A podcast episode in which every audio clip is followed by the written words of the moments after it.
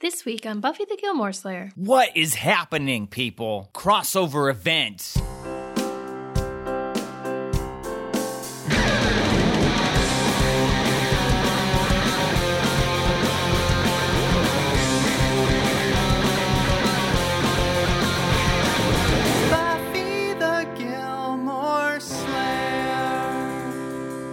Hello and welcome to Buffy the Gilmore Slayer. I'm Brian Morris I'm Stacey Kulo, and we're both comedians. and a couple. And I've never seen Buffy the Vampire Slayer, one of Brian's favorite shows. And I've never seen Gilmore Girls, one of Stacy's favorite shows. so we're watching both shows together, all seven seasons, comparing them as we go. And this week we watched season 4, episode 6 of both shows, starting with Buffy the Vampire Slayer's Wild at Heart. As well as Gilmore Girls and Affair to Remember. I think these were pretty good. Yeah, I thought they were both pretty good. It's the first week they've both been pretty good in a while, I think. Yeah, season 4 didn't start super strong for either show. No, but I think we're getting there. hmm It was Halloween, for real. Yeah, we love Halloween. We love dressing up. Mhm, We dressed up twice. We did. We had a big game of Blood in the Clock Tower at our apartment. hmm We recycled costumes that we went with like two years ago. Only that year we went as Prue and Paul from the baking show. This year I just went as Prue. And I went as Noel, Yes. the host. Because you have long hair and you don't have a beard right now. Right. You looked more like Paul before. I did, yeah. You got younger. Yeah.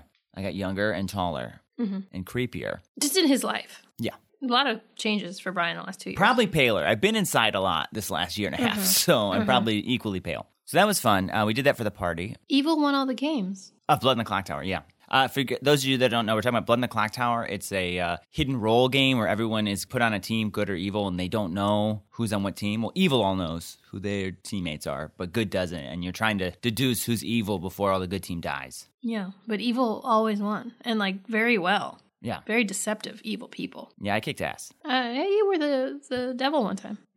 Uh, and then we went to Manhattan for actual Halloween and just like kind of walked around and hung out with friends looking at other people's costumes. Yeah, there's this big parade, which we kind of saw, but like just walking around that area, you see all kinds of costumes. And we also dressed like Dragon Ball Z characters because you love me and I thought it'd be fun. Mm-hmm. Uh, we went as the androids 17 and 18. I wore crazy blue contacts both nights. Yeah. I don't have blue eyes. But you did those nights. Mm-hmm. It was fun. It's fun to get recognized by people. I like it. And people liked our costumes. Yeah. I don't know how many times we got in the subway and someone would stare at us for like a little bit and it was like, what's going to happen? And then they'd be like, I like it. Mm-hmm. like, cool, cool. What's the coolest costume we saw? Besides ours, Yeah. I don't know. There was a pretty good freakazoid. I don't know what that is, but I remember you saying that we saw that. Yeah, I think he had roller skates on too, so he was like moving fast. That was cool. There was a lot of Squid Games. I feel like people saw that and they were like, "Got it." Why is? I feel like it's so weird. I would never want to dress as like the costume everyone's dressing as. Yeah, I don't know. Like, there's nothing wrong with it. If you wanted to do it, go for it. I just to me, it's like in my head, I'm like, well, everyone's dressed like that. I won't stand out. Mm-hmm. Maybe some people don't like to stand out. Uh, Yeah. Okay. Sure. That's possible. Yeah. We also saw a lot of Chuckies. Yeah. There's a Chucky TV show coming out, I think. Mm-hmm, mm-hmm. I forgot about that. That's probably why. Also, a lot of Jokers. Yeah, a lot of Jokers. A lot of Devils. Devil was kind of a go to. Yeah. Devil's been around for a while. Mm-hmm. He had a good year.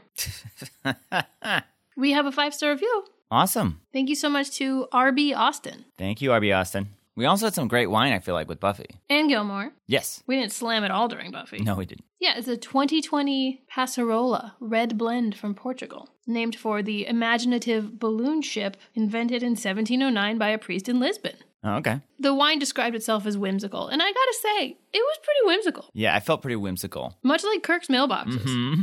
You can drink wine with us too through our partnership through winc.com. And right now, through our partnership with winc.com, if you're listening to this the day it comes out, through Thanksgiving Day, wine is even cheaper right now. You can get four bottles of wine for $24.95 plus free shipping. That's $5 cheaper than normal. That's like a little over $6 a bottle for very good wine. Yeah.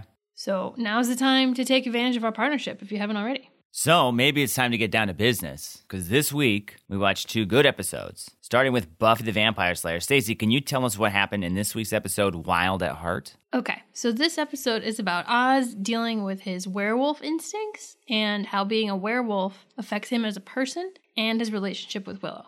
And Giles is maybe having a midlife crisis. Mm-hmm. So it opens with Buffy letting a vampire chase her through campus to get him away from people, I think, so she can like fight him privately. Yeah. She's just full of sassy quips. He doesn't care about her final blow pun though, and frankly, she's pretty bored to just have this one boring vampire to deal with. So then she like prays to the forces of darkness for a bigger challenge. It's kind of weird. Just take what you get, Buffy. Don't have to work so hard. That's great. But well, well, well, who's spying on her? It's Spike. And he's like, Oh, be careful what you wish for, baby. The big bad is back. But he's not. He's immediately tased and carried away by those mysterious ninja people we've been seeing all season. And not seen again for the rest of the episode. Yes, that's it for Spike this episode. See you next time. The gang is all hanging out at the bronze. They all agree that the bronze is great and it's their predictable old safe space. But it's much more fun now that they're in college. And then Giles drops by, NBD, just one of the kids. They're all uncomfortable with this, and Xander should be, because Giles is sitting so close to him, like couple close. What is Xander wearing, by the way? It's got some weird, like. Yeah, it's like roughly inside or Yeah, what? It was honestly hard to tell where Xander's arms ended and Giles began. they were so close together. Yeah. They eventually agree that it's fine that Giles is here since he at least at one point in time in his life had good taste in music. I like that Oz says that because we did see him looking at the collection earlier, so it was a nice callback. Mm-hmm.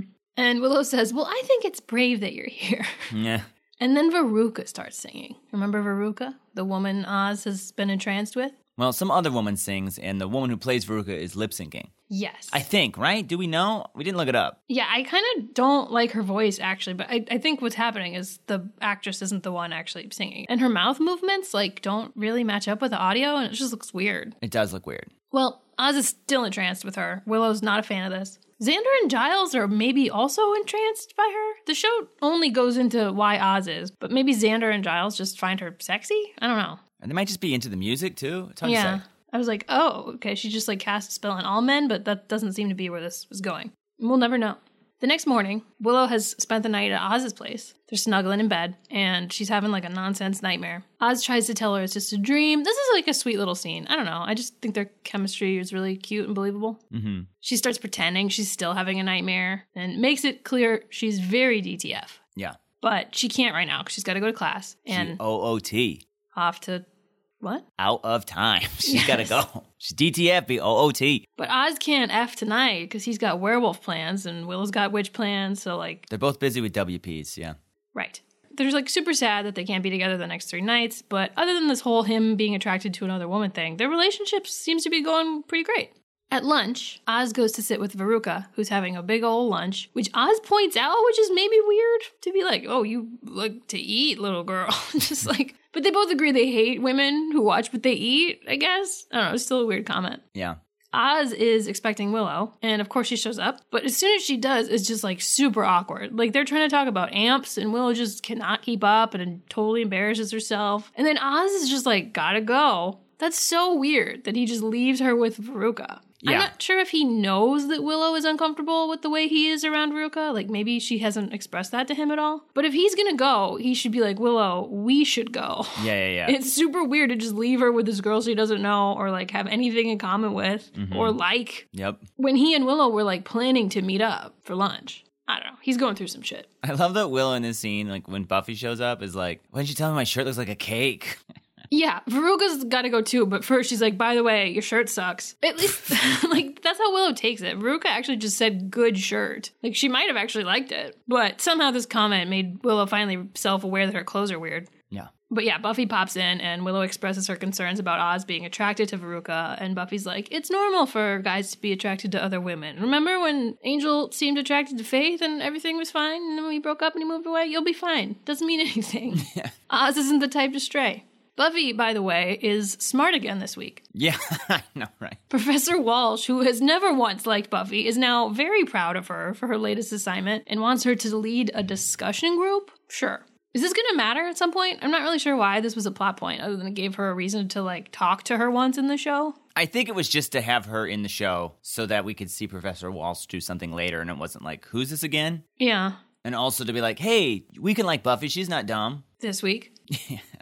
So Oz goes to his little cage. He has a huge cage now in like a graveyard basement, sort of an abandoned downstairs mausoleum. It's really not hidden or very secure from vampires or hoodlums, but I guess once he's a werewolf, people aren't gonna like mess with him. Right. But whoever built this cage did a bad, bad job because he breaks out of it like immediately after he turns werewolf. Yeah, like right away. Like, did, yeah, Was this on. the first month of using it? Yeah. like no one tested the locks? But also, like, theoretically, Willow was supposed to be on the other side of that watching him. Yeah. And, like, he could have killed her. yeah. I think the only thing you could argue is that he's like especially amped up because he can smell Veruca. And they were talking about amps. Yep. So he's on the loose and he makes his way to campus where he attacks Professor Walsh. But there's another werewolf with beautiful long hair. I kind of hate how they look. I know. Especially her hair. I think that looks so dumb. Yeah, I was like, she has long hair because she's a girl. Is that what's up? But like, she doesn't have that long of hair either. I know. I, it's, it was so weird. It's such a weird choice. It was just like, just so you guys know, she's the girl werewolf. Just make her a different color. just put a bow in her hair. dress. Yeah, like Ms. Pac Man. But yeah, I feel like they look worse than they have in the past. Well, I think that the honestly, the werewolf costuming has never looked good in this show. Okay. And when you say they look worse than they have in the past, that's true. But also, like the first time we see Oz, he looks real bad. Yeah. But when the werewolves see each other, they don't attack Professor Walsh anymore. They just kind of wrestle. And then wrestling turns to sex, night turns to morning, and the long haired vampire turns into Veruca. Medium haired woman. Oz is like, oh man, what have I done? Like, he doesn't super remember, but he knows. He knows what happened. well, I mean, she pretty much lays it out for him. Yeah, she keeps kissing his arm and shit. They're like naked and spooning in the woods. Covered in scratches. Yeah, it seemed like a good time. She's like, You knew what I was. You could tell from the first time you saw me. He doesn't want to talk about it. They break into like the laundry room of a dorm and steal some clothes because they're naked. And Oz is like, Oh man, how did we get out of our cages? And she's like, "Pff, Cages? We're werewolves. Who's got you convinced you need to be in a cage? He's like, No, no, I, I want to be caged. I don't want to hurt anybody. That's not who I am. And it seems like she's maybe been a werewolf longer than him. Cause she's like, no, you're you're a wolf now. It's like always part of you. The humanity is the disguise, and she kind of wants to help him. Well, she wants to have sex with him, but she seems to want to help him like learn how to embrace the inner wolf. By the way, not to interrupt you, but I think we need to turn our radiator off. I don't know if you guys can hear it or if you thought we had a ghost. Is it on? Mm-hmm. You turned it on? I did. I was Oh. cold. Okay. Well, Oh, it was a ghost. My bad. that's why you were cold. yeah. Well, we banished it. It's pretty easy. We watched that episode of Angel, and they just tell you how to do it. Yeah. But anyway, yeah, she wants to help him like learn how powerful and alive and free being a werewolf can make you. And yeah, mostly just have sex again, I think. But She also can remember when she was a werewolf. She Yeah. can't. And she says, like, the longer you're a werewolf, like, the better at remembering stuff you will be. Do you want to go turn off the pipe in the kitchen that we can't control?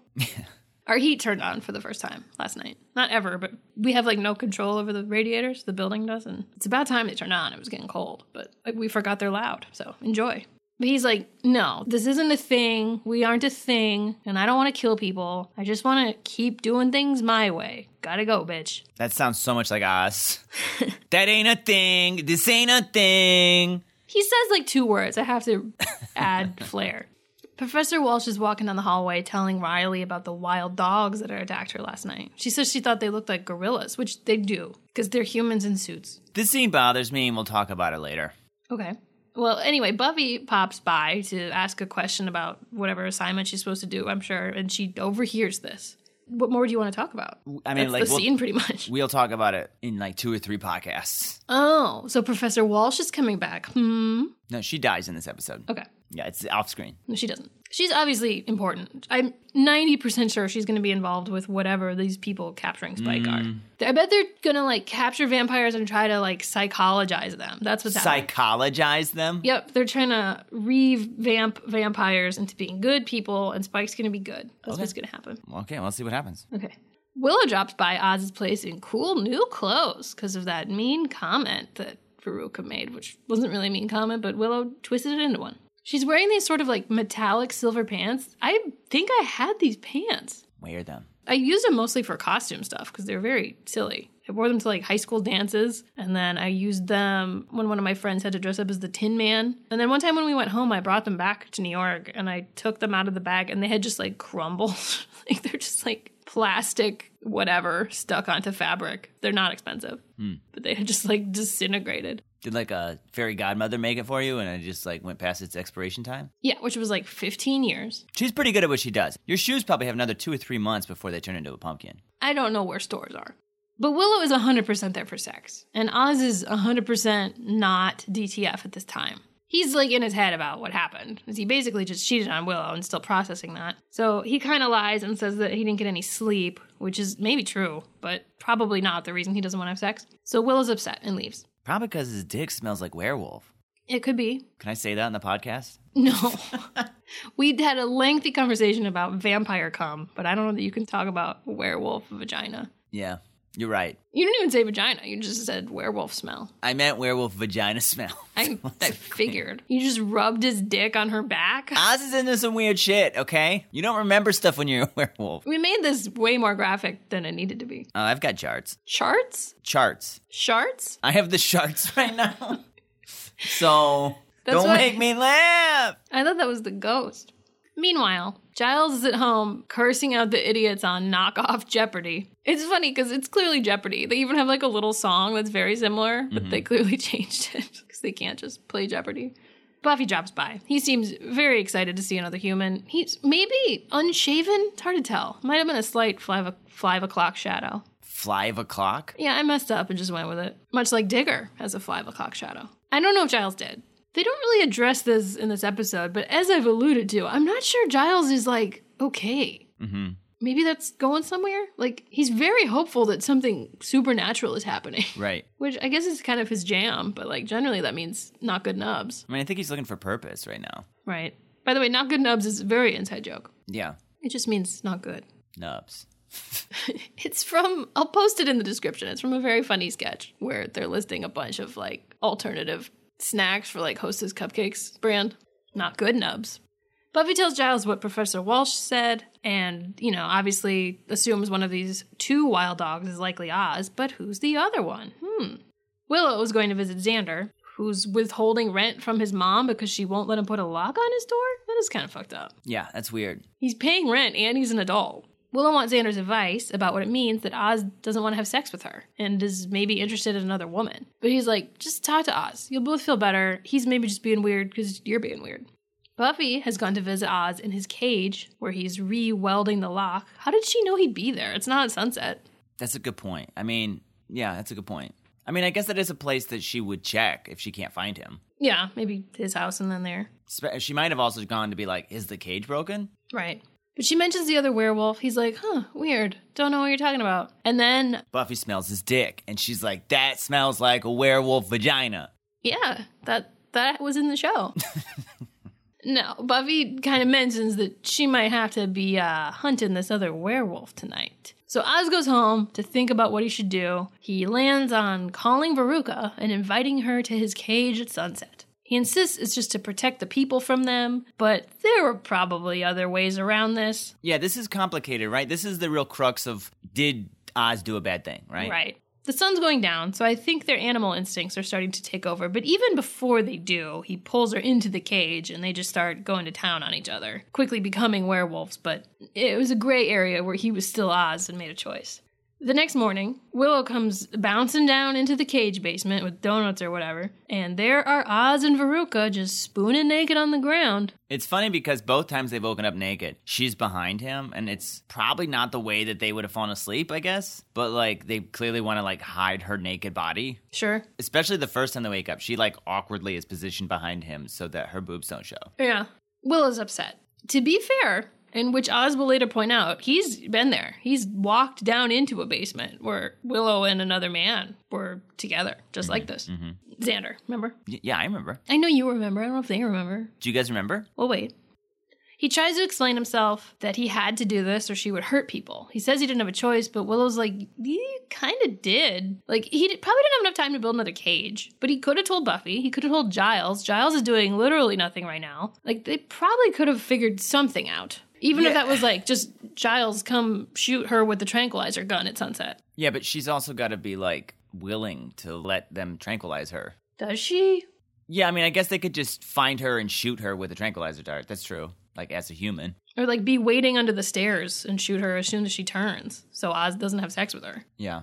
In the same token, that is still like offering possibilities of her escaping and hurting someone. Yeah, yeah, I know, but that's just my first idea, which is an alternative to what happened. Yeah, I mean, I think this really is complicated because Buffy said that he's not the kind of guy to stray, and I think that he's not. I do think that his animal instincts did want him to have sex with Veruca. Like his like wolf side was like, yeah, we want this. Mm-hmm. But also, he had a deadline. Like the sun was going down, so there was that like, what do I do? What do I do? If I tell Buffy, Buffy might kill Veruca. Veruca might kill Buffy, or like escape. Buffy might not catch her. There's like a million things that could happen. Yeah, it's complicated. But maybe he had those thoughts, but the part of his brain that's like, or we could just spend the night in my cage. That's the easiest solution that solves all the problems, and we get to have sex with her. Probably is what pushed him to do that. I'm guessing. Yeah. And this is where Oz tells Willow that he knows how it feels. And she's like, oh, so this is payback? And she says this doesn't compare to what she did with Xander. And it's complicated because, yeah, they moved past that. And I don't think he's like actively trying to get back at Willow. And we're talking like sex versus making out. Mm-hmm.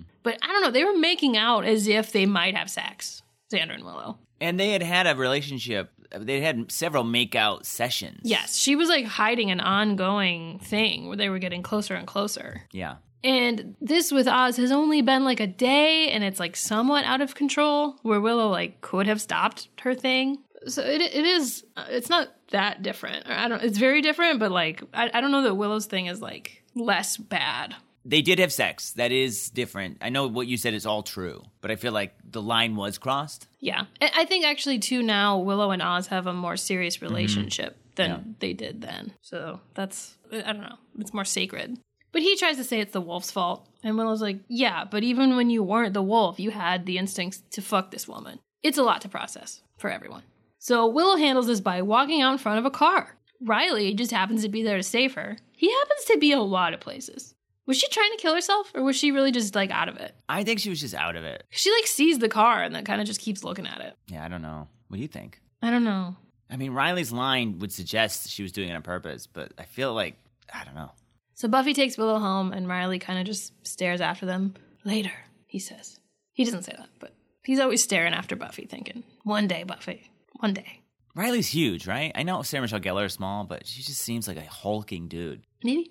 So Buffy's tucking Willow in. She's off to stop Veruca before sunset. First, she makes sure Willow's okay and isn't going to try hurting herself. She tells her she loves her. That's nice. Mm-hmm. Willow doesn't say it back, though. It's kind of rude. But before Buffy leaves, she tells Willow to put the blame where it belongs, which Willow takes to mean put some kind of spell on Veruca and Oz. So she opens her little chest of dark and dangerous items and then goes to some random chemistry lab and starts doing a spell. She's about to do something bad to Oz using a photo, but she can't. She stops. She loves him so much and like pauses the spell. Beakers break. And uh oh, Veruca's been standing behind her for a while now. Uh oh, the sun is setting. Meanwhile, Oz is No helping. more uh ohs, just two? yeah, that's it. Okay. Everything else is fine. Great. Meanwhile, Oz is helping Buffy track Veruca with her scent. Mm, you changed the meaning of that.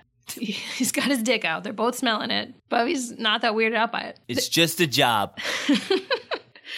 Giles shows up. He's like, I understand what I must do. no, he's he's home watching Wheel of Fortune. Knock off. Yeah.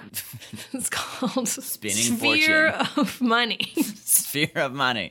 They find some of her clothes, but they realize that this was just a trick to lure them into the woods so that Veruca could go kill Willow, who she somehow knew would be in the chemistry lab I mean, I think she sniffed her and found her that way.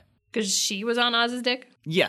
That's how she got her scent. Mm-hmm. Oz needs to take a shower. Take a shower, Oz. Jeez, man. but Buffy runs into some of those ninja people. I don't know if they're ninjas. That's They're what like I commandos. Called them originally, so I'm sticking with it. There's very little ninja about them. they kind of run into each other and fall and he tries to take her tranquilizer gun so she's got to like fight him a bit it doesn't seem like he's trying to hurt her he just wants her gun for some reason Well, he drops his gun. I think he thinks her gun is his gun. okay this all just like mostly slows her down because she gets up gets her gun he doesn't follow her. But luckily oz didn't run into these people and he makes it to the chemistry lab just in time to stop Veruca from killing willow. He's like leave her alone. She's like why? She's the one keeping you from being who you truly are and then they both just go full blown these wolvesies They go half blowsies, wolvesies 1st mm-hmm. which is a little weird because they fight with like half their makeup on for a little bit. Then they Yeah. go full blowsies. Yes, they turn by awkwardly stepping in front of a green screen. Like Oz is there starting to turn, and then she just like kind of comes into the shot, and you can just tell by like the background that something's about to happen with Yeah, CGI. yeah. It's that Scooby Doo effect. like her eye line is not in the right place at all. It looks very weird. I was like thinking the mayor was gonna show up. Because of the bad CGI. Yeah. And then they fight. These werewolves look bad, uh, but they fight. And then Werewolf Oz chews Werewolf Veruca's neck open. She says something like, We kill people, it's what we do, or something like that. And then he kills her. I think he maybe says that. I think he repeats what she Yeah, said. he like confirms, like, yeah, I'm about to kill you, bitch. Now I'm wondering, like, when he turned werewolf, Mhm. Does he still remember that he wants to kill this woman? Because he claims to have no memory or control once he changes. So it's seeming like it's starting to mesh a bit. Yeah, is it meshing? I mean, he started fighting her right before he turned, so maybe like Werewolf is like, we're fighting this person hard. Right. So we're gonna finish it. Because when he's done with her, he like goes to attack Willow. Even Yeah. though a minute ago he was like killing Veruca to defend Willow. But now he's like still an animal that wants to eat whoever. But Buffy shows up just in time and tranks Oz. Buffy's at Giles' place, letting him know how big of a mess Willow is and about the military guys she keeps seeing. But Buffy's really worried about Willow and doesn't know how she and Oz are going to deal with this, is the takeaway from the scene. Yeah.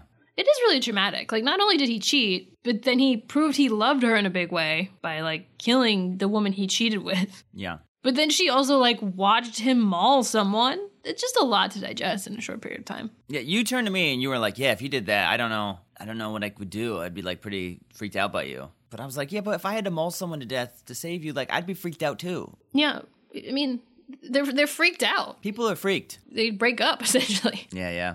So Willow goes to visit Oz at his place, and he's packing. He's going somewhere. He doesn't care what Willow wants. He's just got to go be alone and figure out where the man ends and the wolf begins. Where Xander's arms end and Giles' arms begin. a lot to think about. Willow's like, but don't you love me? And he says his whole life he's never loved anything else. Great acting by Alyson in this episode. Mm-hmm. But Seth too, like Yeah. really great in this episode. He even shows a little emotion in this moment. Great tears by Alyson Hannigan. Yeah, it felt real. I'm sad. I don't want Oz to go. But he goes. And it's sad to basically watch them break up over something that they can't really control. Like, they want to be together. He doesn't want to leave her. Right. Until Veruca started singing that night, they were fine. Mm-hmm. So he goes to his van. She's still just crying in his apartment. He turns the van on and then turns it off, kind of reconsidering for a second. I thought he might come back. I thought he might turn it back on, which he does. He drives away. So it's, it's sad. It's a very sad one. Mm-hmm. That's it. That's the whole episode. Yeah. Never found out what happened to Spike, and we never do. He's dead now. No, He doesn't come back. he does. The thumbnail you saw of the next two episodes, Hulu, He's in so many thumbnails. have nothing to do with reality. So, Brian, was this a good one?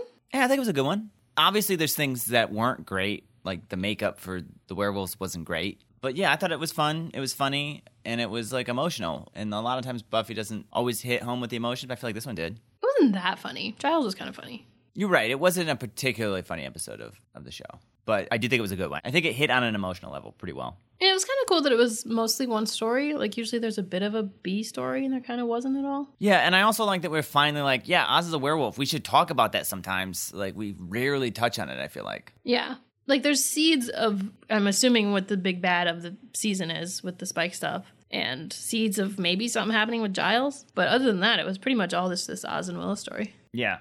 Um, but yeah, it was very compelling and sad and well acted, Yeah. but sad. Mm hmm. Anything else? No, I don't think so. I think you summed it up pretty nicely. Thank you.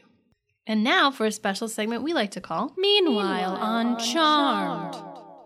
Charmed was another popular WB show airing around the same time that neither of us has ever seen. But we're discussing it anyway. Based only on its IMDb summaries. Stacy, what happened this week on Charmed? Meanwhile, on Charmed Season 4, Episode 6, A Knight to Remember, Knight with a K, Paige casts a spell that brings back a prince from one of her past lives into the 21st century. Her past, evil in parentheses, self, follows and trouble ensues. Okay, so in the past, she was evil. She has more than one past. So is this past her the same one from that timeline where her lo- that she's bringing the lover back to- from? The prince? I would assume so, yeah. Maybe she wasn't in love with the prince. I guess it doesn't say that she's in love, right? So she just knew. I bet in the past she kills this prince and like she's looking back on that life now and being like, "Oh, I shouldn't have killed that prince. That dude was cool. You know what? I'll just go back when he was supposed to die, grab him, bring him to the 21st century, and then I can just explain to him like, "Hey, you can live here now. For all intents and purposes, you died, so it doesn't affect the timeline." And he'll be like, "What? Cars or what?" But evil her follows her to the future.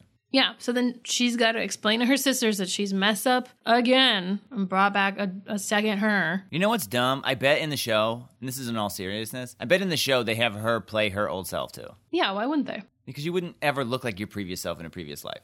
Oh, you're right. Yeah, but you're right. She definitely 100% the actress played the same character. Yeah, with like a stupid pointy hat and like a blonde wig. Like a witch? I was thinking like one of those like cone hats. I guess she wasn't like royalty, but I bet she was wearing like a pointy hat with like a like, flowy thing coming off the tip.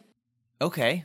Yeah, that's what she was wearing. Yeah. And I bet they did some green screen stuff with this episode. And Evil Paige is all like, oh, what are telephones? Those are cool. What are TVs? That's interesting. Yeah, she keeps finding ways to make those things evil. Like, Blur. yeah, like she prank calls a bunch of people. Uh, and then there's just like big showdown where Paige is like, I've got to kill you or send you back. And Evil Paige is like, no, no, no, I can stay here. And instead, I could just like make bad phone calls to people. And Paige thinks about it because she's got some people she wants to make bad phone calls to. Oh, calls yeah. to. But Paige is like, no, we got to respect the timeline. So she kills her. Yeah. She sends her back. Yeah, she sends her back. But as soon as she gets sent back, she gets staked in the heart. Yeah. By Oz yes. in the Master's factory. Yeah, yeah. And what's sad is that Paige like makes a deal with her, like, I'm going to send you back. But Paige knows how she dies because she is her. Oh, yeah. She's like, I'm going to send you back. I promise I'm not going to kill you. And Paige is like, all right, well, I'll go back. It's unclear how the Master's factory was in this like medieval time period. Mm-hmm. Right. Maybe it wasn't the same. It was like a similar Very fight. similar thing. Yeah. It's like steampunky. He uses steam powered stuff that suck the blood out. But the prince stays in this timeline. Oh, yeah. He is loving it. He's figured out what cars are. He's stolen a bunch of them. He's a car thief. Yep. His name's Quentin, Uh huh. and uh, he and Paige are maybe going to be romantic. We'll find out. Not in this episode, but there's No, a no, no, hint. no, no. It's a pretty simple episode, guys. If you know Pretty simple. Pretty simple. Pretty simple. This has been Meanwhile on Charmed.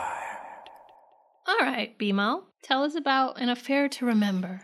Very similar name to Charmed. Yeah, I actually I noticed that when I was writing this up, but I forgot. That is interesting.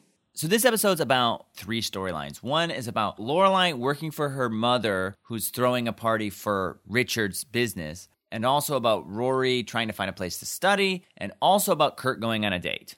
The episode starts with Friday night dinner, as so many episodes do. I want to say that I feel like both Lorelai and Rory look great in this scene. It Doesn't matter. I just I liked their outfits. Mm-hmm. Emily and Richard are complaining about their new neighbors, the Richmonds, who are giving out king size candy bars for Halloween, which is throwing off the whole neighborhood balance. Of course, Richard and Emily are giving out full size. They've been doing that for years. But king size just humiliates them. It makes them look silly. So they're they're thinking of going to the homeowners association to complain about it. Lorelai is like, one of your neighbors painted their dog orange, and like no one complained about that. And it was really funny. Emily's like, well, everyone hated Taco. Just something about a dog named Taco is pretty funny. I think it was a Chihuahua too. Yeah, yeah, yeah. Wait, did you say it was their dog? It wasn't their dog. No, it was their neighbor's dog. Oh, okay. If I said their dog, I was mistaken. They also have a rogue tennis ball machine. Yeah, and that's how they're gonna get back at them. Is it's time for them to go after their tennis ball machine, which is like loud and unpredictable. I don't know what they're gonna do, but they're gonna do something with it. This is all pretty funny. Just Yeah. like rich people neighborhood drama. Yeah, I would love to go trick or treating in that neighborhood. yeah. We had like a little cul-de-sac of rich people, not Gilmore rich, but Rockford, Illinois rich. And they gave out full size candy bars. And I would go there at the start of the night and then I'd try to go there again at the end of the night because generally like one of the parents would like I got the first shift and another one or a different family member would get a later shift. That's a good idea. So you get double the king size, not king size, full size. Pretty smart. We'd also change costumes just in case. Wow. Although, it, if I'm being real, like our neighbors knew who the hell I was. So Yeah.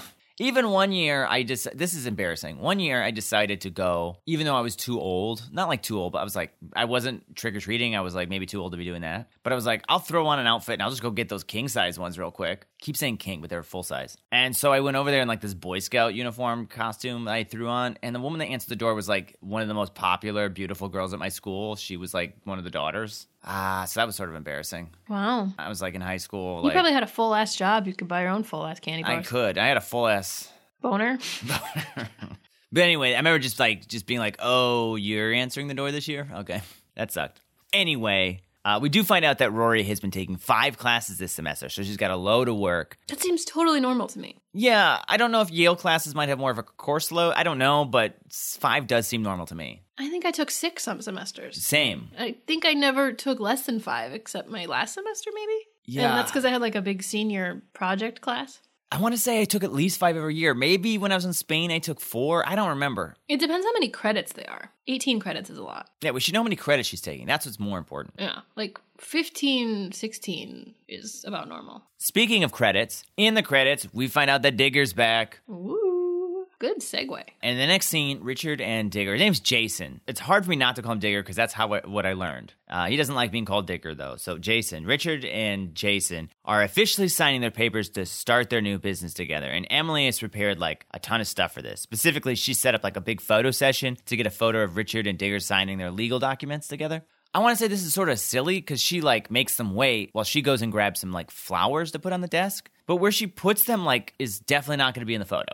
Oh, yeah. It's like way to the left of the desk. I'm like, that's not in the shot right now. There's also a weird moment where Emily mentions that Digger is starting to grow a beard. It's like, why are we talking about this? You mentioned because you thought like the actor was probably starting growing a beard and it looked a little weird, so they wanted to address it. I definitely remember him with a beard and was weirded out in his intro episode when he didn't have one. That's interesting. So is he gonna have a beard for the rest of the show I think so. But it's just weird that they were like, you know, you should get a beard. Or the actor like decided to, but didn't have enough time to fully get one. It's just weird to mention it. Like I know. his stubble doesn't look great, but whatever. It's very light stubble. Yeah. Like, could he have just shaved for this and then started the beard? I don't know how much time there is between when he shows up again. Right. Emily gives Digger an open invitation to attend dinner, so we definitely know we're gonna see him at, at dinner at some point. Did you hear that New York traffic? But even though she gives him this invitation, she doesn't like love Jason Digger. He mentioned that he thought the photo session was like a cute idea, which uh, she didn't love hearing. She counters by saying that they'll be very happy to have those photos when the financial papers run a story about them and ask for photos. And Richard makes a point here that Emily is always right about these types of things, and I don't think he's being sarcastic. I think we're sort of being led to to know that Emily has a pretty important function that she's good at in supporting the business in other ways Yeah. like this launch party we're about to hear about and this photo session and like taking care of these things that like Richard sort of forgets or overlooks. Yes. Specifically, Emily is also organizing a launch party for the new business with all of their clients and she's excited that she's going to make it Russian themed, which I don't know if we ever touched yeah, back on again. I don't think they do do that. It's very funny though when she says she loves that it's okay to be Russian again. Yeah. Post Cold War, I guess. Right, yeah. Which has been over for quite some time, even at this point in the show, right? Yeah, for sure. Why don't we dive in now into Rory's storyline? Okay. At Yale, Rory's professor is talking about how changing value systems are almost always brought on by conquering people with the explicit purpose of keeping power in the hands of the powerful. You gotta wonder if this is what Digger's doing. He's coming in this episode and he's like, hey, we're shaking things up, and it's uh, to keep the power in the hands of the powerful himself. We'll find out.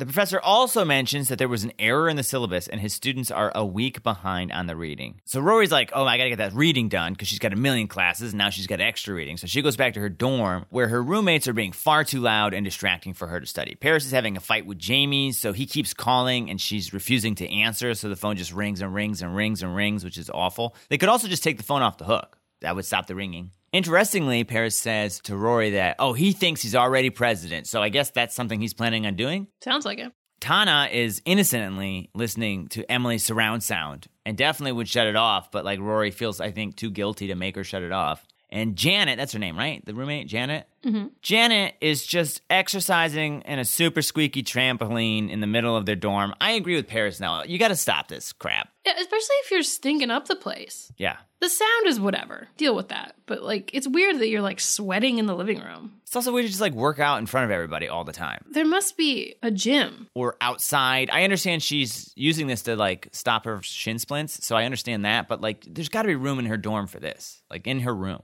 So Rory tries to go home to study, and when she gets there, she finds her mom and Sookie are storing a bunch of catering tarts in her room, which we'll get to that later. So she can't study there, so she goes back to Yale, when we get a small cameo from Glenn just running through the hallway talking about how everything sucks. I think he's done this before, a couple episodes ago. I'm pretty sure he was walking through the hallway yelling about a different class. I'm excited to learn more about Glenn. Rory decides to go outside and study and finds just the most perfect tree to study under. She later she calls her mom and she's just like going off about this tree, how amazing it was, and like the light's perfect and how it's like quiet but not too quiet. I love when Lorelai's like, all girls think their tree is perfect. Yeah, I was just gonna say that. That was funny. However, the next day when Rory goes back, some dude bro is sitting under her tree reading a trucking magazine. Dude, bro. First off, who who reads trucking magazines? Does anyone? I mean, Not a truckers. Yaley. Yeah, exactly. What Yale student is reading a trucking magazine? Who is this dude? He probably is just like the Jess of this town. Doesn't even go there. Yeah, Jess is big on trucking magazines. Uh, yeah, he is the, the chucking Jess. He does have a Jess vibe. He does. I thought this might be like a romantic thing for a second. And as much as this dude does seem like he sucks as a person, Rory does not handle this very well. She's just like, uh, you're sitting against my study tree, so I need it back. And he's all like, no, you're being ridiculous. I'm not going to give it back. I almost kind of don't buy that Rory would say anything because she seems very non confrontational. She is stressed, though. If this were me, I would just avoid confrontation and find a different tree. Yeah. And she seems more shy socially than I am for sure Yeah. and like more anxious. So I just don't think she'd have it in her to like confront this person. hmm But she really does need this tree. She has like nowhere else to go. You're right. Well, I mean, she does have other trees she could sit against. Yeah, he like points that out. And I, she's got stupid reasons for not studying at like the library and stuff too. She's kind of being a baby. Yeah. Or just like wear head plugs in your dorm. Eventually, at the end of the episode, she comes back. He's there again, reading the trucking magazine again. He didn't finish it. What Yale student can't finish a trucking magazine in one sitting? So yeah, maybe he's a townie. I don't know. I feel like she tries to guilt him a little bit, and he's not leaving. And then she's just like, "Here's twenty dollars," and she gets a tree back. And then he bought 10 more trucking magazines. My favorite storyline, though, in this episode is Kirk. Towards the beginning of the episode, he's trying to sell mailboxes, whimsical mailboxes, to Lorelai for her new inn. Like Republican whimsical mailboxes? Well, he's got a bunch. There's one that's just a barn, and there's one that's a sheep, and then there's one that's like Condoleezza Rice. Who was the other person? I, I couldn't tell. But he says, like, oh yeah, I'm a big fan of Condoleezza Rice, and her big mouth is perfect for just shoving mail in. so oh, like it's weird. it almost sounds so dirty. Or like mean? But but he's a fan. yeah, he said she's he's a fan. And you're right, there is another candidate which I thought maybe was like Bush. I, I couldn't tell. Maybe it was like Nixon? Might have been Nixon. I don't know. But they have like elephants on the back, so you know what they are. But there's no like liberal Democrat ones. Kirk's a Republican, I guess. I guess. Or at least a fan of some of them. She's like, I don't know what the inn looks like yet. I can't pick a mailbox. And he says, whimsy goes with everything. Kirk finds out that she caters, and he was like, Hey, do you mind catering a date that I have coming up? That's right, Kirk has a date coming up. With his brother's ex girlfriend? Lulu, yep. Of course, it had to be complicated and weird. Uh, obviously, Kirk has no idea how dates work. He asks if she can cater at his parents' house in the living room, and she's like, "Where's your mom going to be?" And he's like, "In the living room." And she's like, "Do you want that?" And he's like, "Well, I guess I could make her face the wall." Uh, he's a weirdo. Lorelai tells him to take him somewhere else that he feels comfortable. So, of course, he picks Luke's. He goes to Luke's and starts to prepare for his date and acts like a goddamn alien. Everything he does at Luke's is hilarious. He has no idea what he's doing. He's totally abnormal. He asks if he could reserve three tables for his date and pick a table the night of. Luke's like, you can reserve one, even though I don't normally do that. He's got a diagram of how he wants to set up the tables, so there's no chance of him like knocking over his champagne or flowers. He asks a woman if the meatloaf she's eating is good and romantic or if it's getting her hot. Meatloaf gets women so hot, I can tell you right now. I mean, I like a loaf. it's no spaghetti, Yeah, it's no spaghetti. it's no potatoes. Luke is mesmerized by all of this. I actually kind of love how Luke reacts to all this, kind of like, what's happening? I'm just going to watch this and be okay with it. He like screams at him to leave the meatloaf woman alone. Yeah, yeah. I mean, that's fair. He's asking a patron, like, uh, does that meatloaf get you going? The meatloaf is made out of oysters, so it makes sense. It's very expensive. Yeah. We get to see Caesar in this scene for like one second. He made a tuna melt with turkey and then acted like Luke was the one being dumb. Chefs are like that, yo. Is he surly? Is he going to be like a kitchen Michelle? Mm, I feel like I don't remember Caesar being a negative character. I feel Okay. like he's generally joyous, but I, I don't super remember. Chefs don't like to admit they're wrong. They like to blame servers, Okay. even though they totally make mistakes all the time too. Stacy knows this because she's a chef. No, I was a server. Uh, well, then you'd be wrong. So later, Kirk is filming himself pretending to be on a date so he can watch it later, take notes, and adjust his behavior. It's super funny. He's like filming, and at one point he just yells, "Cut! That sucked. Let's do it again." He's, it's just so funny to see him like laughing and flirting to nobody to this camera. They've set up that he's like a director. a They filmmaker. did, yeah. He's also ordering a bunch of stuff off the menu to see what has the best crumb to sweater ratio. I don't know what that means. That doesn't sound like it makes sense. I feel like it's like what is least likely to get crumbs on your sweater, mm-hmm. but it sounds like how much sweater and how much crumb are in this food. Well, who knows what Caesar's doing? That's true. He's making tons of mistakes. Finally, we get to the date, and all of this is also super funny. He shows up in a suit, and he's all like, "Yeah, I hear the diners are the new rage." like, super fancy. And then he snaps at Luke to get his attention, which I thought was gonna like put Luke over the edge, but I don't think he can because he's just like, this is so surreal. I can't be mad. Yeah, Luke's almost like playing along with it, like as if he takes reservations. He like led him to the table, like Yeah. like he didn't know him. And then Kirk tips him. He's like, "There's more where this comes from." and when he sits down and hands her the menu, Kirk says, "Like, you know, I hear the meatloaf is excellent." All funny.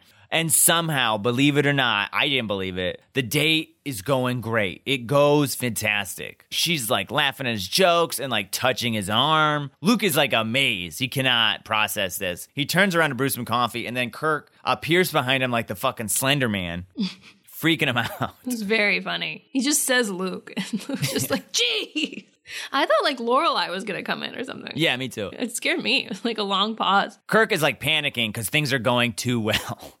he was not expecting this and he doesn't know what to do. I can't emphasize enough that this all worked. I thought this was all very funny. Kirk's like, this is not how things are supposed to go. We're supposed to exhaust all my prepared subjects immediately. And then the minute I go to the bathroom, she's gone. But I've gone to the bathroom three times. I didn't have to pee. She's always been there when I come back. But then he says, like, did you see her touch my arm? What the hell was that about?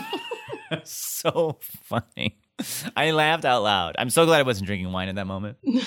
And Luke's like, I think she likes you. Yeah, and then Kirk's like, "You take that back." He's gonna fight him. Starts fighting. By the way, side note, she's loving Kirk's Jon Cryer from Pretty in Pink impression, which is a reference that Luke not only gets, but he makes it clear from the dialogue that he's seen this movie and like knows. How far in the movie it is. Yeah, we set up in like the last episode that he like has seen no movies. Maybe he's seen a bunch since then. I- yeah, okay, maybe that's true. But also, Pretty in Pink just like does not seem like the type of movie Luke is gonna see. We've set up that he's seen like Matrix and Star Trek and Pretty in Pink, I guess. And Luke says, Buckle up, cowboy. I think she might actually touch you again. Oh, I forgot to mention this. Kirk, when he's like trying to reserve a table, says to Luke, and if things go well, like how much to rent your apartment upstairs? Mm-hmm.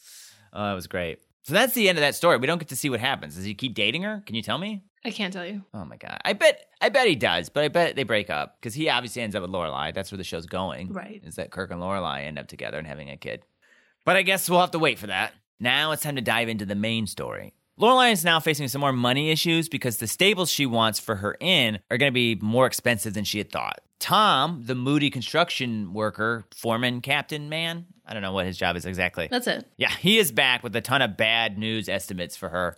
That sounds like they're it's gonna cost a thousand dollars for some bad news. No, he's like, if you want to keep these horses alive and like give them names, you're gonna have to like actually spend some money on this. So Lorelai is then forced to accept Sookie's suggestion that they cater Emily's launch party. Emily reached out to Sookie because she knows Sookie is an amazing cook. But it had nothing to do with Lorelai, because unfortunately, Lorelai has never mentioned to her mother that she is running a catering business. So when Sookie mentioned that they would do the job, that informed Emily about this. To be fair, they've done like two. Yeah, that we've seen at least. Yeah, I don't know that we. I doubt that they've done a bunch besides Right. that Lord of the Rings party. Was it worth telling her mom? They catered a kids' party that went poorly. Also, did Luke lie to Lorelai when he said this place would be cheap to fix up? Seems like it's not. Yeah, it seems like very expensive. To be fair, though, uh, yeah, why does she need horses? We talked about this. I don't understand why she needs horses at her inn. I think just because it has stables, they're excited that they could have horses. But like, it's just horses are so expensive. yeah, I'm guessing it's not going to be a cheap place to stay at. They only have 10 rooms. If you have a horse at your inn, it has to generate X amount of additional income on its own to justify having it. Well, they also are going to be the maids. The horses? Mm-hmm. Okay. Season six is weird. just horses walking around, sexy French horses. well, you added that. I'd stay at this place. Okay. I'm into it. I'm into it. Is Lulu a horse? Is that what this is? is Well, why would you say that? Because she's. Oh my God, she is. I don't know. Okay, well, I'll just say a certain neighbor is involved. I'm just making a horse pun for Okay. no reason to confuse you. what's happening? Later, Lorelai reluctantly calls Emily to confirm some details about the catering. Emily gives her like a bunch of shit. She's like, Your catering name sounds like a different company that went out of business because they like poisoned a bunch of people. Should have told me I could have stopped that from happening. So Emily's sort of like giving her shit for like, How come you didn't tell me? And then Lorelai like creates this super dumb lie about having have sent a flyer to her through the mail with like caricatures on it and like It said, come and get it. come and get it. And obviously Emily doesn't believe any of that. And I don't know like does Lorelai actually believe her mom is gonna believe that? I thought it was kind of fun, though, the way that Emily was like, straight manning her Yeah. or like questioning her lies. Yeah, and uh, what's funny too is that Emily is like, "Oh, that's so weird that we never got it." You know, nowadays mail rarely gets lost, which is not true. Okay, number one, you and I live in New York. We get our neighbors' mail all the time, and rando people's mail all the time. Secondly, in this show, we've set up that the mail system in Stars Hollow is broken. That's true. we have a mailman that just gives random mail to random people, so that's not that crazy at all. But anyway, Lorelai makes up this absurd lie, and Emily's like, "Well, why don't you bring that flyer on Friday?" Which, honestly, just make one, Lorelai. I feel like you could get one made in Yeah. that time.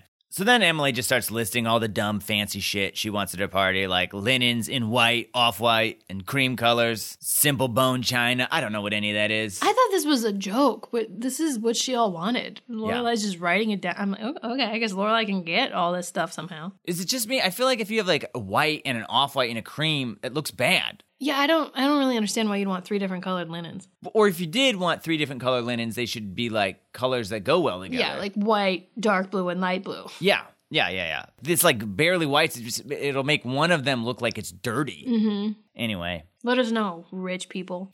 yeah, our rich listeners, please let us know, um, and also send us money. We need it. Thank you. So then Emily again just starts being like, "Did you think I'm stupid? You know, if a different catering business had done something like this, I would fire them." And Lorelai's like, "Well, then just fire us." And Emily is like, "What? Huh? Huh?" Like totally nonplussed, doesn't know what to say, shocked. And Lorelai's like demands that you know, Emily, you need to treat us like any other catering business. And then you can just hear Emily being like, "So be it," which you know is bad. She goes through maids like like Tic Tacs. Always popping them. Yeah, always popping them. So Emily then demands that they come over for like a taste test to test their services. So they have to go all the way out there with all their stuff to like put on a little presentation for Emily, jump through all these hoops like she would, I'm doing air quotes, for any other catering service. This is the part where Rory comes home to study and Sookie's covered her bedroom in test tarts. Yes. She's like testing like little spinach tarts or Broccoli. something. Broccoli tarts, that's right. I don't understand why she had to make so many of them if these are not finalized. She, I think she was trying to find the right combination to Right. make them perfect. But there's a lot. Yeah, maybe you have to make a whole batch. Yeah, maybe. So anyway, they go to Emily's, and this is super funny. They like go to the front door. Sookie's so excited because the maid answers. She's like, "There's a maid," but the maid is so cold to them. She's like, "The servants' entrance is around the back," and then she slams the door. It's like the one time she's had power. yeah, Sookie's also just like enamored by the house. yeah. You grew up here? Sookie also notices that there's like a bunch of tennis balls in the yard, which must mean that they're doing something to the Richmonds, or the Richmonds ball machine has sent them over there. I don't Yeah. know which way we're supposed to read it. That's how I took it. Like the machine's been shooting balls everywhere. Oh, okay, that makes sense. Yeah, yeah, yeah. Very fun to call back to the otherwise not important intro. Yeah. At the tasting, Lorelai is super awkward and making lots of bad dumb jokes that Emily and I hated. It was fine. No, they're so dumb. She's like, "Oh, you can adjust these candles if you want. I made them myself so you could adjust them, not up. I mean, well, if you make them tell a lie, they'll grow like Pinocchio's nose." I was like, "Shut up! What?" The show is so well written, but like sometimes they give Lorelai jokes, and I'm like, "Stop, please." What was funny is Emily at some point was like, "I assume you'll instruct your servers not to make these attempts at humor." Emily is like drawing out this trial and like torturing them the whole time. She takes forever to like say whether the food's good. She'll like take a bite and like sit on it for a long time and like make their put their napkin on her lap and she's being obnoxious. I like when Lorelai goes to the kitchen to get the lobster pot pie, which Yeah. seems delicious, by the way. And she says to the maid, You distract her and I'll take her down. Because the maid's probably not opposed. Yeah. Uh, at the end of it, Emily does say, like, Sookie, your food is super good. I've written like some extensive notes here for you guys on like how to fix your presentation and stuff that I'll Xerox for you so you can read it on the way home. Xeroxing it, I think, is what's important here because it's like I'll have my own notes to like compare to see if they were followed. You know, these aren't suggestions. I will be looking for these specifically. So they're ready. They're ready to cater. It went well. They passed the test, except there's a problem. We find out in a later scene that Richard forgot to tell Digger about the launch party, and Digger has already made plans to take all the clients to Atlantic City for a night of debauchery. This is his idea to like get away from the stuffy old traditions that their types of businesses tend to have. And he wants to do something different and new and exciting that all the clients will remember, but more importantly, like tell their friends about to get them excited about this company. And Richard actually thinks this is like a good idea. I love the line where Jason's like, "Yeah, they'll you know wake up with a hooker in their bed," and Emily's like, "What?" And he's like, "It's just a figure of speech." Yeah, I feel like this episode is really kind of showcasing that he's witty and funny. Uh huh. He had that before, but this one it was like mile a minute jokes with him. I feel Yeah. like And Emily's like Atlantic City. There's gangsters there. She's like, let's hope so. yeah, all that was that was funny. And Emily's also like, "We're an insurance company, not a rap label." Yeah. It's also very funny when Digger's like, well, you know, I can't cancel this Atlantic City thing, so Richard cancels the party. And Digger's like, thank you so much, Emily, for, you know, the offer for this party. But now, look at the bright side. You can uh, just hang out and relax. And Emily's like, my two favorite things hanging out and relaxing. Emily's never once relaxed. I don't think Emily's ever said the word hangout. That was very funny. So Emily has to cancel on Lorelai, which you know sucks for everybody. So she goes to Lorelai's house, looks crestfallen as fuck. She's immediately horrified by Lorelai's pants that say "juicy" on the butt. I remember those pants. Yeah. Do they still make those? Probably. Specifically juicy pants or just like we got a message on our butt pants? Message on the butt pants. I don't think so, but that was definitely a, a big thing. Emily's like, "You wear that out?" She said that before she even saw the juicy part. I have shorts from my college still that say my college on the butt. Well, she's like, "Well, I could change into something else." She's like, "What? A brassiere that says tasty?" It's very funny. Yeah, it's all funny. She breaks the news to Lorelai that they're canceling the party. She does promise to pay Lorelai back for all their expenses. I feel like the actress does a great job here of like showing her humiliation and sadness here. Yeah, I mean, she definitely comes in with like her normal tone Yes. of like, I am high status, but you can just see in her eyes before she even reveals to Lorelai the truth that she's sad. Yeah. And then she's like on the verge of tears once she gets into like how her job as a businessman's wife is sort of obsolete. Yeah, she's clearly hurt by what Digger said and that the fact that this was canceled. Lorelai's like, "What's out of style?" And she's like, "Oh, you know, canapes and cocktail parties and the people who plan them." Like that line's just like, "Oof." Yeah. And Lorelai feels bad for her, but since their relationship's like bad right now, I don't think she's like prepared to have to go console her mom. Mm-hmm. It, it felt like she should run after her though. Yeah. And they should like have tea or something. And it's a classic like mom thing to do where it's like making you feel bad for her, like Mm-hmm. guilt tripping almost. But Yeah. like in this case, you do actually feel bad for her because like it's kind of sad the way Jason and even Richard sort of brushed her aside. And Richard maybe should have known that it would make her upset.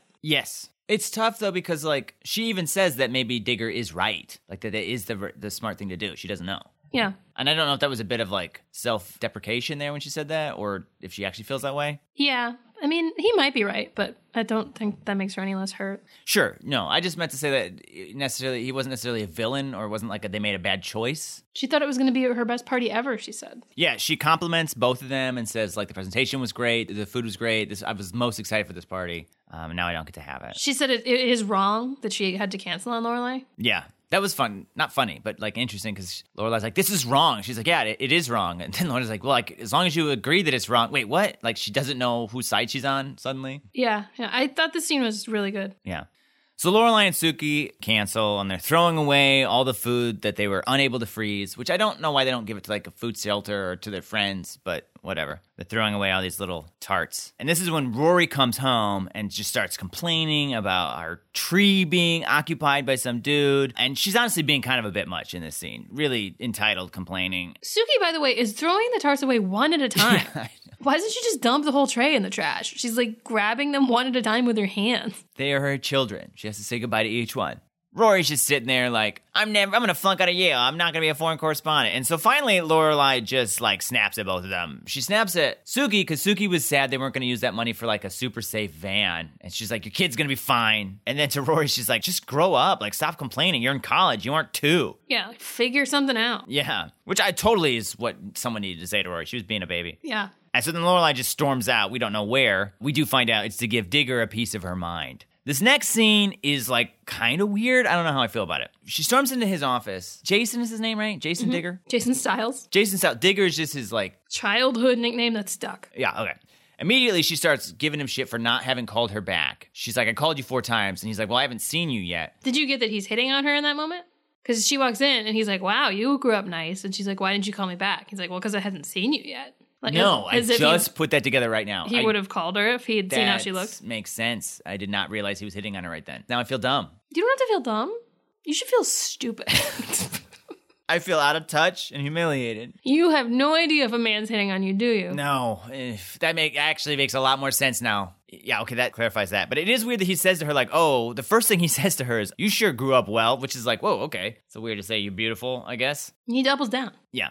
They have some history together, which they slightly alluded to earlier. But we find out that at camp, he like tipped over a canoe and she got all wet and didn't have a bra on, so it showed off her nipples, which made him like a hero in his cabin. And she was very mad about that. I don't think she knew about the nipple thing. Maybe she did. I think she maybe did because this doesn't seem like the first time she's hearing her nickname, which I think is actually kind of funny. Right, but she says, like, I remember that you didn't have a bra on, and she looks like shocked, like, what? Mm, I don't know. So she may not have known what umlauts meant. Maybe. These two start fighting, and they're both pretty witty. So they have some good verbal sparring here, and also some like childish fighting. Like he says he'll call her back right now, ask her number, and she's like, "That's one eight hundred, bite me." That's dumb. Uh, she keeps calling him Digger, and finally he calls her umlauts Because of her nipples. because of her nipples. Umlauts are the little dots over the letters. and he's clever. like, "I let you call me Digger three times before I said it, so I feel like that's that's some restraint." yeah.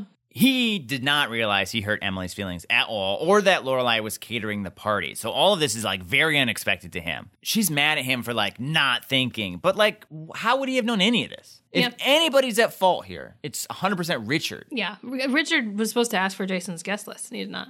Well, one, you'd think that if he had planned this much, Digger would have told Richard, like, hey, I'm planning on going to Atlantic City. Yeah. So it's on him for not saying that to Richard, but it's also on Richard for not mentioning like we have this huge party planned in the works. So I don't really think it's on him, especially to be this mad. I think she kind of realizes that at some point, but she's just in the moment angry, so she's yelling at him.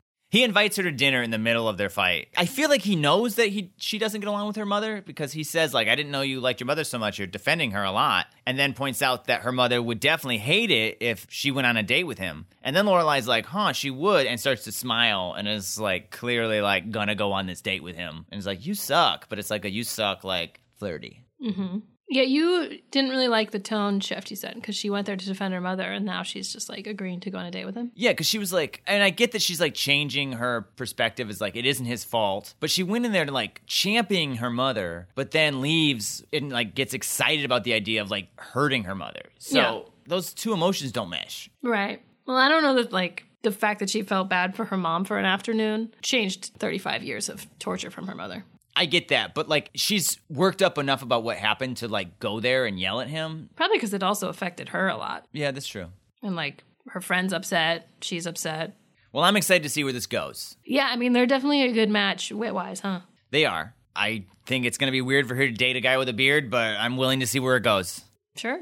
So, Stacey, do you think this is a good episode? I do. Mm-hmm. I think it was very funny. Yeah. There's a lot of laugh out loud jokes. Yeah. Emily had some good jokes. Digger was very funny. Kirk, so good. Big chunk of the episode was that Kirk date, and that was very good. Yep. That line. You see her touching my arm? What the hell was that all about? so funny. And Luke was like reasonable in this episode. Yeah. He wasn't like Grumpy but reasonable. Uh huh. Rory's storyline was just kind of whatever. Yeah, it was eye rolling. It was just it wasn't intended to be about Rory and they gave her something to do, which was kind of uninteresting and made her seem like a baby. Yeah. So there's that. But I thought that Emily and Lorelai scene was fantastic. I liked the scene with Digger at the end a lot, even mm-hmm. though you said you didn't love the shift. I didn't like that shift. I, I, I could see her later coming back and being like, it's kind of like Rory did, where it's like, well, I would date you now that I've like calmed down a bit. But I don't know. But yeah, I just thought this maybe was maybe the best episode of the season so mm-hmm, far. Mm-hmm. I feel like there have been good episodes, but there was always something about them that I really didn't like. Yeah. Where this the Rory story was whatever, but like it was just a really good balance of comedy and like emotion with the Emily thing. Mm-hmm. So yeah, I think it was great. It was good. Last week's episode I think has a slightly higher IMDb rating. I disagree. This one was more interesting to me. So Bryan, which episode do you think was better? That's tough because Gilmore was definitely funnier, Yeah. but Buffy, I think, was more emotional. Mm-hmm. But I think I'm going to go Gilmore. Okay. The Kirk stuff is what did it for me. It's very funny. So yeah, I think I'm going to go Gilmore. What do you think? I was definitely torn immediately after. Like after watching Buffy, I was like, "Oh, it's probably Buffy," just because I don't know what this Gilmore is. But then after watching Gilmore, I was like, "Oh, that was actually very entertaining." But I think because the storyline with Rory was a lot of it and not very good, I think I'm gonna go Buffy. What is happening, people? Crossover event. I really liked Gilmore Girls, I think Buffy was good. It wasn't a slam dunk for me going Gilmore, right? And I'm I'm conflicted because I really enjoyed Gilmore Girls. but it was a good Buffy mm-hmm. The emotion of Buffy was was very good. and the good acting in Buffy. Mm-hmm. And it felt like an important episode. Like, you lead me to believe that Oz will be back. But I don't know. That could be the end of Oz, or at least like the end of Seth Green being in every episode. Yeah. I I think. So it just it felt like the close of a chapter. Mm-hmm. Rather abrupt too. I don't really like Veruca that much. Well, she's dead, so I know. don't worry about her. We're so close to playing the board game. It's a tough one, but I think we've maybe made the right decisions. We've both given a vote to each, so they're they both feel loved. Good? Good. If you want to watch along next week, we'll be watching Gilmore Girls, Season 4, Episode 7, an Emmy winning episode, The Festival of Living Art. As well as Buffy the Vampire Slayer season four, episode seven. A I don't think it won anything episode, The Initiative. In the meantime, we'd love to hear your thoughts on the episodes discussed in this podcast. Like, what do you think Oz could have done instead of locking himself in the cage with Veruca? Do you think the digger is smooth? Like, did that come across as smooth to you guys? Where should Rory study? Where did you study on campus? I used to study in the library, and sometimes I get sleepy when I studied, and I just sleep right there and wake up and go back to studying.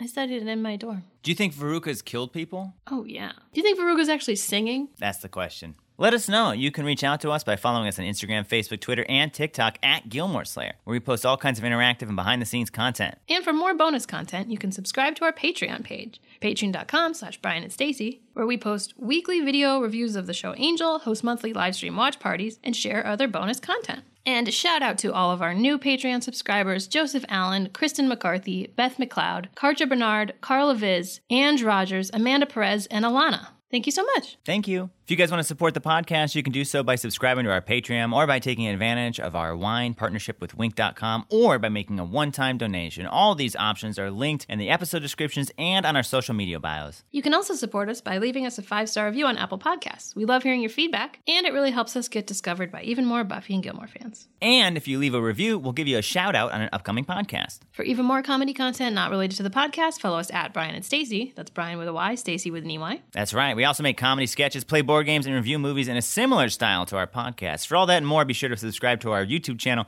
also called Bryan and Stacey. If social media is not your thing, you can send us an email at brianandstacyreviews at gmail.com. So, Stace, I was thinking maybe we get some meatloaf. Okay. You gonna make it or we gonna buy it? Uh, we're gonna buy it and then we're gonna make it. Okay. Can we put some barbecue sauce on the side? Sure. I'm really trying hard to make this sexy. I don't know that meatloaf is actually sexy food. No, it's not. Also, we can't have sex right now because my dick smells like werewolf. Um, that's something we should talk about. Bye. Buffy the Gilmore Slayer.